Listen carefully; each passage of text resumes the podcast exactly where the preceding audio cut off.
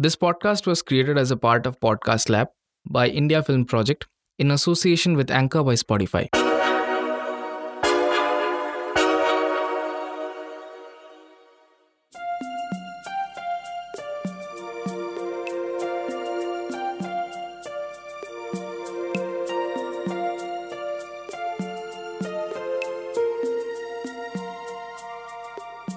Silent night, holy night, all is calm, all is bright. Who hasn't heard this carol? It's a soothing song chronicling Jesus' birth, but there is a certain melancholy in the serenity of the music. It's this essence of the song that the film has emulated from its namesake. Underneath the chaos of the reunion, there is a calm that's born of the impending doom, and it's that doom which infuses a sense of tragedy into this calm. This is Avisek, your host for Binge Beyond the Box, where we analyze, explore, and entertain you with the whys, hows, and what I didn't know that's of the creative content we consume regularly, popular and offbeat TV shows, movies, advertisements, and short films. The movie we are talking about is called Silent Night. Now, the funny thing when I was researching about this movie is that there are a lot of movies which are called Silent Night. In fact, one of them released in 2020 itself, but we are not talking about that. We are talking about The Silent Night, which stars Kira Knightley, and it released this year in 2021, or rather last year, because this episode will be released on 2nd January 2022. It's a traditionally Christmas special. A group of friends reunite after years, and there is drama because of the shared history.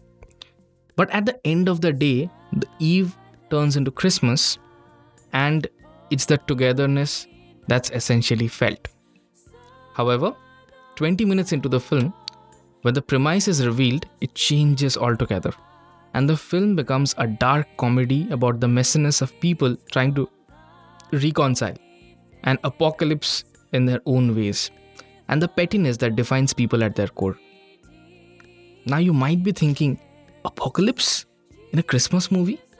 Well, let me explain. Interestingly, possibly to cloak its intentions, a film named Silent Night opens with Michael Bubble's Christmas Sweater. You poured the brandy, baby, dressed the tree. I got the table looking Christmassy. Wrapped up presents, lit all the lights up, it's true. It's the right kind of cheery for a cozy Christmas special. And yet, right from there, the seeds of discomfort have been sown. Kira Knightley's Nell looks ominously into the mirror and outside the window as she puts on makeup. Matthew Good's Simon, Nell's husband, is out in the field chasing chickens. He surprises his son, Art, played by Roman Griffin Davis, who is cutting vegetables, and ends up cutting his hand out of shock. Sandra, played by Annabelle Wallis, eyes another man on the group photograph while her husband, Tony, played by Rufus Jones, sits beside her and thinks the compliment she distractedly gives the man is meant for him. Alex, played by Kirby Howell-Baptiste, urges Bella, played by Lucy Punch, to loosen up, as she is somehow not interested in her favorite song that's playing on the radio. Back at the host's house, Gilby and Hardy Griffin Davis's Thomas and Hardy respectively are urged by their father Simon to take a bath.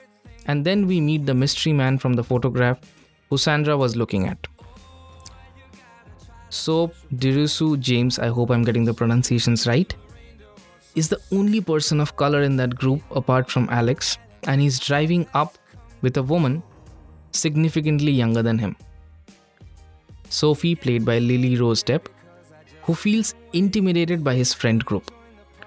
Finally, there is Sandra and Tony's daughter, Kitty, played by David McKenzie. She is a spoiled child who must have sticky toffee pudding at dinner, or, well, no one wants to find out.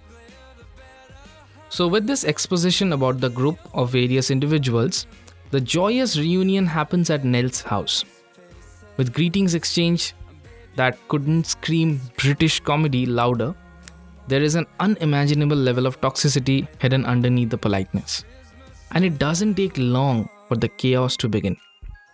Kitty walks into the washroom as Thomas and Hardy are taking their baths, and Art comes and tells her off, for which Sandra goes and chastises him, using inappropriate language. It's well established by then that the film is a comedy.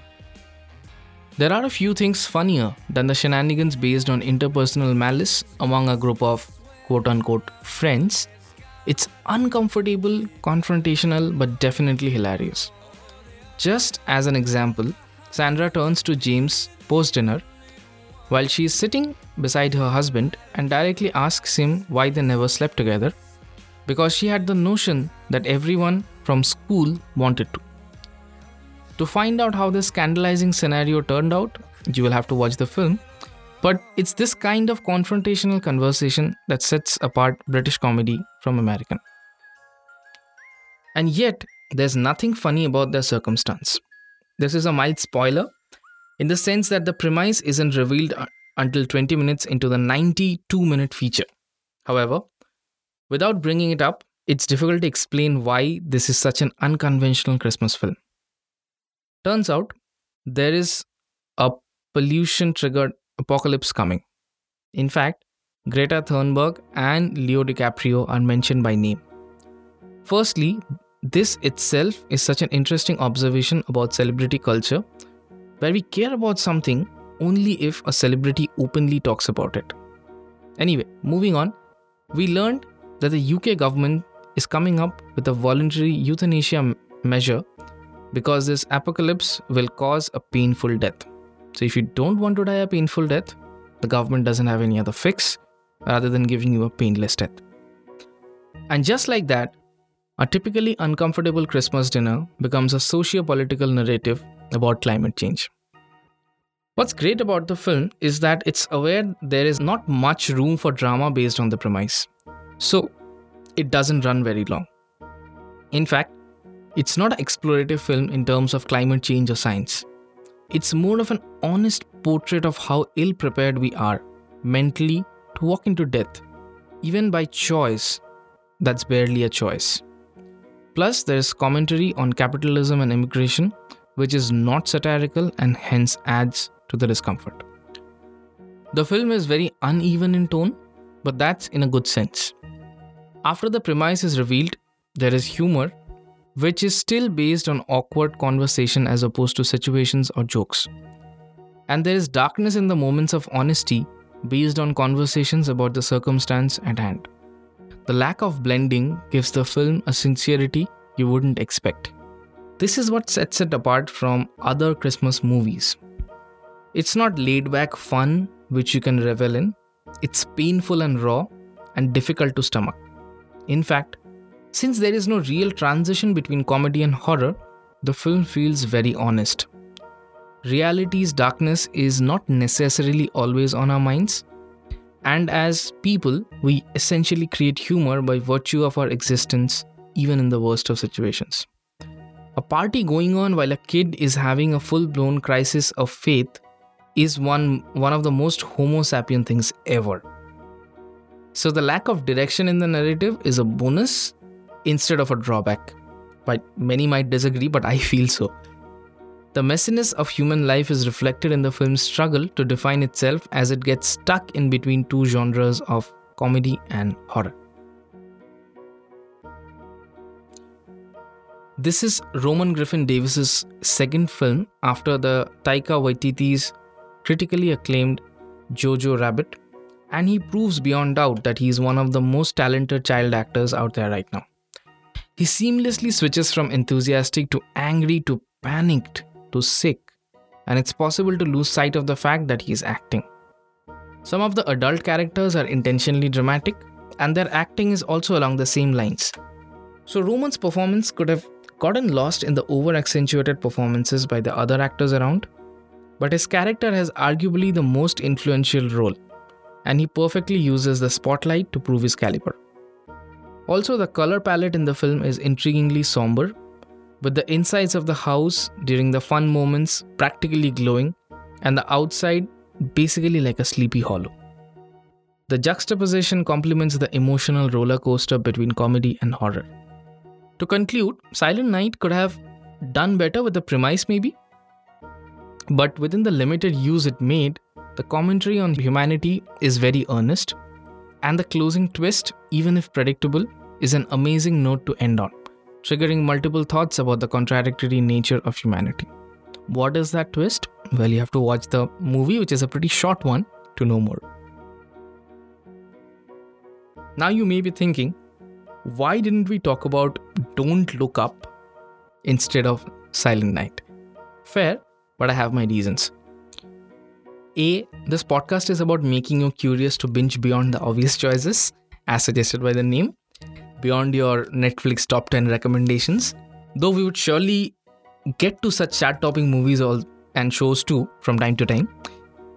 B, both these movies, that is Don't Look Up and Silent Night, talk about apocalypses or something similar.